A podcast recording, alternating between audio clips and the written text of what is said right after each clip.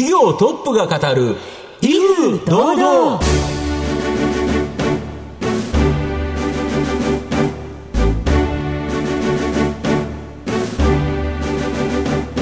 毎度相場の福の神こと藤本信之です。アシスタントの飯村美希ですこの番組は巷で話題の気になる企業トップをお招きして番組の指揮者的役割である財産ネット企業調査部長藤本信之さんが独特のタクトさばきでゲストの人となりを楽しく奏でて紹介していく企業情報番組です。ということで藤本さん、はい、私は今日、はい、気合が入っております。今日は飯村さんの人生を変える日になるかもしれないいう会社さんの社長さんを呼んできたということですね。はい、ということで一体どんな社長さんにご登場いただけるのか皆さんには楽しんでいただきたいなと思います。それでは番組最後までお聞きください。この番組は情報システムの課題をサブスクリプションサービスで解決するパシフィックネットの提供財産ネットの制作協力でお送りします。業トップが語る威風堂々それでは本日のゲストをご紹介します。証券コード6071東証一部上場株式会社 IBJ 代表取締役社長石坂茂さんです。石坂さん今日はよろしくお願いします。こんにちは。よろしくお願いします。はい。株式会社 IBJ は東京都新宿区西新宿に本社がある婚活総合サービス企業です。日本最大の婚活ネットワーク、日本結婚相談所連盟と、高い成婚率の直営相談所、IBJ メンバーズを中核として、婚活サイトのブライダルネット、そして婚活パーティーのパーティーパーティー、合コンのラッシュも運営しています。えー、それでは石坂さんの方からも簡単に何をしている会社なのか教えてください。はい。えー、我が社はですね、えー、成婚カップル、要するに結婚までサポートするカップルをたくさん生み出している、えー、婚活会社、うん、マッチングするだけではないんですね。はいはい、なので、婚約までお世話をするカップルというのが、去年だと6132組。うん、で、今年はですね、えー、令和婚ブームも手伝って8000組。へその以上乗るんですか？そうですね。で、こうなると日本の、うん結婚カップルのちょうど1.5%ぐらい我が社で生み出すという、えー、すごいそういう会社なんですね。1.5%ということは、うちは IBJ 婚みたいなのが割とこう巷で聞けるっていう。そうですよね。だから私の知らないところで、当然たくさん我が社の仕組みで結婚していて、声かけられることも、頻繁にもあるんですよね。当たり前のことになってきたということですね。なってきたわけですね。さて、この辺気になりますが、えー、石坂さんはですね、東京都ご出身で、中学高校改正、うん、えー、そして大学は東大へ進まれていらっしゃいます。えー、銀行へ就職され、入社時はずっと銀行マンでいようなんて最初お考えだったそうですが、その後、投資会社へ転職をされます。で、そこで現在のビジネスにつながる出会いがまたあったそうなんですが、まずはですね、石坂さん一体、えー、どのような方なのか迫っていきたいと思います。それでは石坂さん、生年月日はいつでしょう ?1971 年9月6日、48歳になりました、はい、子供の頃のお父さんお母さんのご職業は？今もね、細々やってるんですけど、町の不動産屋ですね。うん。下町の浅草にあります、はい、平均睡眠時間ですとか、毎日必ずやってるルーティンなどありますか？6時間から7時間ぐらいは取るようにしてますね。よほどのことがない限り。こう、ちゃんとベストな形で。いい感じですよね。はい。もうなんかあまり二次会とか行かないですね。会食とか多いですけども。そうですか。うん、あの、なるべく2、3時間で切り上げて、帰るようにしてます。普段はですね、お考えの時はこうよく考えて行動するタイプですか？それともひらめきで行動されますか？いや、もう明らかにひらめきのタイプですね。お、それはあの、どういった？この結婚相談所連盟の事業なんかも、もともとはこんな日本全国でっていうのはなかったんですよね。はい、で、それも小さい頃からあの見ていた不動産屋さんのネットワークをそのまま移し替えたら面白いんじゃないかっていうのは、そうですよね。根拠はあんまりなかったんですけど、ひらめきですよね。で、それを仲間が結構できそうかどうかっていうことを考えてくれて、スピーディーにやることになったりとか、うん。今、こう手掛けてる海外、国際結婚のね、事業なんかも、やっぱり、私のひらめきからスタートして具現化していくって感じですね。面白いお話が聞けました。ありがとうございます。では、藤本さん、さらに深い質問お願いします。日本工業銀行を辞めてですね、あの、小さな投資会社に入ったっていうのは、これどういうことですか？最初ね、もう一生銀行にいようと思ってたんですよね。入社というか入行してみたらいいところで。ただ、あの、99年に、まあそれまでも銀行って集約されてったり、はいはい合併があったんですけども、私がいた銀行も、お合併してみずほ銀行になることになったんですね。そうですよね。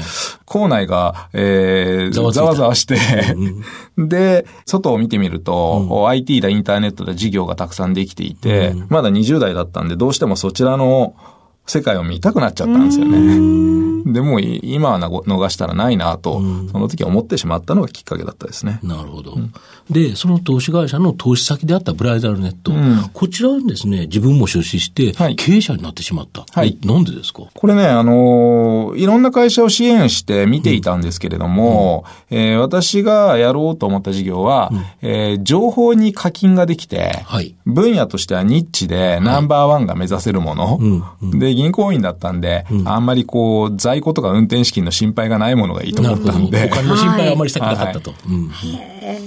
で、大手っていうのも限られていましたし、えー明らかにもうその時から少子化っていうのは問題に日本でなってましたから、なくならない仕事だろうなと思ったんですね。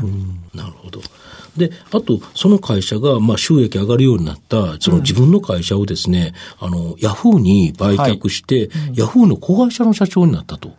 これなんでですか、ここは？いや、まあ、当時まだ規模的にも、数億の売り上げで、えー利益も2、3000万ぐらいだったんですけれども、そういうお声掛けいただいてですね、やはり日本最大の媒体で実現できるっていうのは素晴らしいことだなとそうですよね。いうことそれがと、広がると。うん。あの、そういった組織に入って、それなりのね、いろんなやりとりやストレスがあっても、お成長できるんじゃないかなと思った。それがもう正直なところですね。で、そこからもう一度、えーヤフーから一部事業を買い戻して、再度独立と。で、今の IBJ になったと思うんですが。はい。やはりあの、ネットだけでやることの限界っていうのは、あーまあヤフーですからね。うん、まあ、それは強みではあったんですけども、すごく感じまして、結局売り上げも伸び、会員数は増えても、結婚カップルがマッチングだけネットでやってると全然出ないんですよね。ああ、そうですよね。会うきっかけは作れても、っていうところですよね。最後やっぱり背中を誰か押してくれないと。そうなんです。そこでやはり古くから伝統的な仲人さんと交流をし始めて、えー適切なお世話をしているところは、驚くべき成婚率を出しているところがあるんで、このおリアルでアナログな機能を再編成することの方が意義があると思ったんですね。それはちょっとそのネット専業の事業会社であるヤフーでは当時はちょっとできなかったんですよ。はい。で、まあ、円満な形で、えーマネジメントバイアウトができたというような経緯です。なるほど。一旦アナログに立ち返るっていう、リアルそうこのですよねフットワークの軽さがすごいですね。そこはひらめきっていう感じですかね。はい、まさにでしたね。まあ、あんまこだわりがないですよね。大体ネットが強い人はネットの事業だけやっていて、アナログが強い人はアナログの方ばっかりやるんだけれども、あの、両方必要なことをやることに全然こだわりもめんどくささもないので、結構めんどくさく細かいことでも今でもやってます。そうですか。では皆さんには、えーどのような感じに人となり伝わりましたでしょうか？後半では、その企業についてじっくりと伺っていきます。企業トップが語る、威風堂々。では、後半も藤本さんのタクトが冴え渡ります。ゲストの石坂さんとの共演をどうぞお楽しみください。御社は先ほど、あの、伊坂社長の話では、成婚者の1.5%。これを超えるようなっていう、これだけの成婚者数、なんで生み出せてるんですか？事業のコアはですね、やっぱり IT インフラっていうのはあるんですけれども、えー実際にお客様の接客というのは、人間でないとできないことってたくさんあるんですよね。まあでそこを、えー全国4000数百名の仲人さん、はい。これをきちんと組織化、はい。統括して、えー手間暇のかかるサポートをうん。実現してることですよね。で、やはりこれは直営店だけでやらないというのがポイントなんだと思います。なるほど、なるほど。うんうんうん地域に根ざしてる仕事なんで、実は結婚相談所は。その地域のネットワークを持っている地域の仲人さんが集客もし、えー、サポートし、実は結婚した後のいろんなアドバイスまでしている、そういったものが昔からの状況だったわけですよね。そうですよね。だから、あの、中央集権的な形で店舗をどんどん、例えばうちのブランドで出してもですね、出店費用と広告費ばっかりがかさんで、お世話できないんですよね。なるほど。ただ直営店も非常に重要でして、常にどうすれば成婚までのサポートがうまくいくかという実験をやってるわけですよ、私。ね。で、うまくいく段階別のサポート、付き合い始めだとか、お見合いが終わった後だとか、ある程度こう、会ってから、まあ、5、6回会ったタイミングで、どのようなアクションを会員さんにさせるかという、こういうアドバイスを、すべてやってきて、一番可能性が高いもの、うまくいくことだけを加盟店にどんどんシェアして教えてるんです、ね、なるほど、なるほど。そうです。ノウハウをいっぱい掴んで、そうです。で、しかも、その、地域の狭い人たちだったら、うん、そこの会員さん同士しかなかったのが、うん、御社のネットワークとつなげれば、全国のその数多くの、まあ、その婚活してる方とのデータベースにもつながると。そこからも選べることができると。だから遠距離恋愛結婚もたくさんあるんですよ。むしろ遠距離の方が、はい、物理的に会うきっかけというか、少なくなっちゃうんで、早く決まるんですね。あ、そうですか。いや、面白いですね。ノウハウの共有っていうのは確かに。で、人と人とが結婚するわけですから、その、会員のシェアとかっていうのもね、大切になってきますもんね。そうですよね。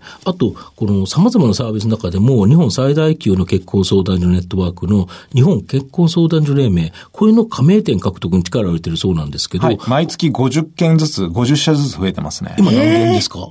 今もう2200、300社ぐらいあります。で、そこで面白いのが、うん、結婚式場とか保険のあの営業の方、個人で。はい。これも加盟店入店してると。その結婚式場というのがよくわからないんですけど。媒体費をかけずにどうやって集客するかって考えると。うん、結婚式場、結婚する人そう。結婚式場が結婚相談所を運営するのが早いんですよ。あ、そしたらそこで、ね、そう。結婚カップル生み出して、自分のところでしてもらうと。そうそう。こちらで成婚された方は結婚式上げていただければ何パーセント割引とかできるじゃないですか。で、媒体から引っ張ってくると費用かかるけど、自分たちで地域で結婚カップル生み出しちゃえば、広告費かかんないですよね。うん、しかもだって、えっと、友人の結婚式に独身の私が行くわけですから。そう、その通り。そこから集客できる。広告になりますよね。結婚式を見ると、周りに来た友達はいいなと思うと、したくなってくると。いや、まさにそのタイミングで、そこにちらっとチラシかなんかがあると、うん、ふと電話してしまうかもしれないと。その通りですね。そういうことですよね。いい循環。なるほど。あと保険の商品を売るんじゃなくて、うん、結婚のお世話をして、うん、結婚が実現できたら保険も検討してねっていうセールスができるんですよね。そこにニーズが生まれるってことですよね。はい。ほとんどの方が結婚を機にライフデザインっていうか、ライフステージが変わるんで、そこに生じるニーズってものすごくあるんですよね。だから独身者がもうどんどんどんどん増えちゃうと、消費って冷えるんだけども、結婚カップルが増えれば、相手のため、家族のため、子供のため、えー、いろんな消費を前向きにするようになるんですよね。そうですね。この社のその結婚決まった後の指輪とか結婚式場、保険、新居などを紹介するライフデザインサービス、これ大きく伸びてるんですよね。そうですね。これ別に頑張らなくてもですね、うん、結婚カップルがどんどん増えてるわけじゃないですか。去年6000組、今年8000組、うんうん、数年で1万何千組にしようと思ってるわけで、うん。うん、それが増えれば自動的に式場送客、指輪の販売、うん、保険の販売、新居の提案、自動的に増えるんですよね。それを、まあ、実現していて、来年あたりからはかなり収益に貢献できると思います。なるほど。あと、面白いのが、名古屋銀行などと、いわゆる、その銀行さんとの業務提携、うん、これを続々とですね、発表されてるんですけど、その概要とか目的何なんですか？はい。あの、やはり地銀さんはもう地域を活性化しなきゃいけない、うん、えー、サポートしなきゃいけない、支えなきゃいけないっていうミッションがあるわけですよね。うん、これは実は婚活と非常に相性がいいんですよ。取引先の事業承継という切り口からでもいいですし、うん、その地域の取引先の企業の福利構成でもいい。取引先企業で新規事業として結婚相談所をやってもらうっていうのが増えてるんですよね。あの、事業会社さんが新規事業で始める。ちなみにいくらからできるんですか？あ、えー、っと、個人の方は150万円の加盟金なんですけれども、うん、事業会社さんは300万の加盟金をいただいて、うん、えー、もう事業の構築のところまでサポートします。やはりそれはあれですよね、感謝されますよね。はい、そこで結婚できて、子供ができて幸せな、あそこで出会いがあったからという形で、ずっと感謝されるいい仕事ですよね。そうなんですよ。あの会社で結婚お世話になったから、ここで別のサービスも受けようっていうのは、あまり合理性なく、あの、勢いで決めてくれるってことです。そうなんですよ。ね、やっぱり。地銀さんっていうのはすごくチャンネルとしてはいいと思います。すでに名古屋銀行、仙台銀行、えー、それから長野銀行さんでスタートしていて、これからも増えると思います。なるほど。御社の今後の成長を引っ張るもの、改めて教えていただきますか。はい。基本的には成婚カップルを生み出す原動力になる。うん、これはもう加盟店さんなんで、うん、今2200の加盟店さんを、うん、えー、向こう3年で倍近く4000にしていこうと思ってるんですね。これが増えていけば、きちんと売り上げも上がりますし、成婚カップルが出て、えー、さらにこう貢献度が高まってくる。ここがもう一番の成長ドライバーだと思います。当たり前になってくるっていうことですよね。この事業を始めた頃は、あの結婚相談所で出会ったっていうのはなかなか言ってくれないカップルが多かったんですけども、ね、今結婚式でまあそんなの嘘つくのもあれだろうということで、うん、あの IBJ で結婚しましたって言ってくれる人増えたんですね。うん、そうと式場でそれ聞いた独身の人は、うん、え、IBJ? っていうふうになってまた入会してくる。そういう循環がもう出てきて。すごい、あの、効果の高そうな口コミですよね。そうですね。はい。さあ、面白い話たくさん伺わせていただきました。番組も終盤です。最後に毎回お聞きしているものがあるのですが。あなたの心に残る四字熟語、教えていただきたいんですが。剣道将来という言葉であります。これどういう言葉？まあ昔の中国の皇武と劉邦で出てくる、はい、もう一度その頑張って、うん、えー、失敗に負けず再挑戦しろっていう言葉なんですけども、うん、実は高校の漢文で学んだんですよね。うんうん、えー、なぜかこの言葉が残っていて、うん、授業でまあ失敗ってたくさんあるんですけども、失敗するたびに私は頭に思い浮かべて、うん、えー、もう一度挑戦するぞとか、もう一度やるんだったら、あの、大勝ちするぞと、そういうイメージを持ってしまう言葉であります。だから社長のイメージで言うとそんな失敗してなさそうな感じがするんですけど、うん、スマートになんかスーッと来てるように思うんですけど。とんでもないですよ。もうしょっちゅうじくじたる思いをして、うん、そうするとこの言葉をなんとなく思い浮かべて再挑戦して、うん、次は必ず成し遂げるぞっていうそういう気持ちになるわけですよね。なるほど。やっぱりこう、スマートに見えてもこう、成功者の裏側にはいろいろ付き物があるわけですね。そうですね。ということで、えー、本日お越しいただきましたゲストは、証券コード6071、東証一部上場、株式会社 IBJ、代表取締役社長、石坂茂さんでした。石坂さん、どうもありがとうございました。ありがとうございました。どうもありがとうございました。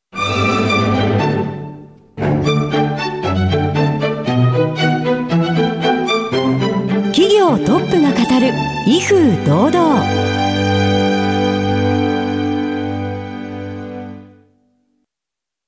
？IT の活用と働き方改革導入は企業の生命線。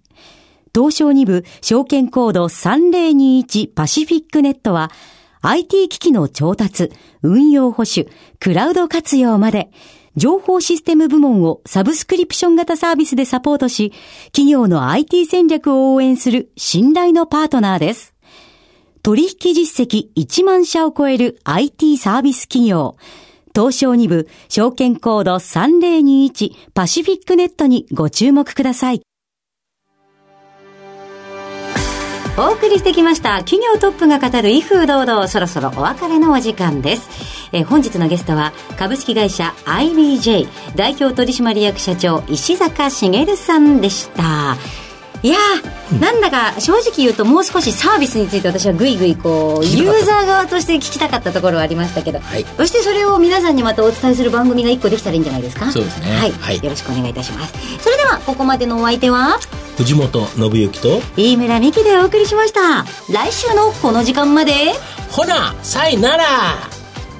この番組は情報システムの課題をサブスクリプションサービスで解決するパシフィックネットの提供財産ネットの制作協力でお送りしました。